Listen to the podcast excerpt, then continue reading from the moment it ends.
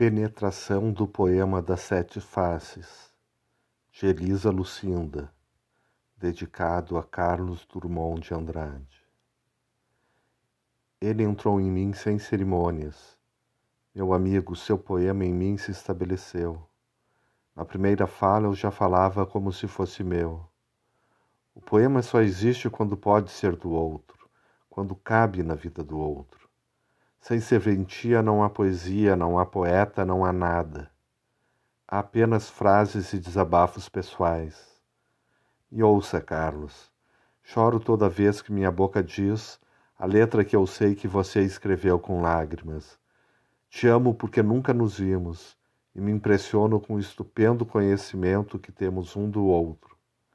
Carlos, me escuta. Você que dizem ter morrido, me ressuscitou ontem à tarde.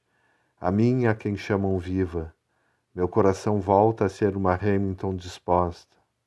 Aprendi outra vez com você a ouvir o barulho das montanhas, a perceber o silêncio dos carros. Ontem decorei um poema seu em 5 minutos. Agora dorme, Carlos.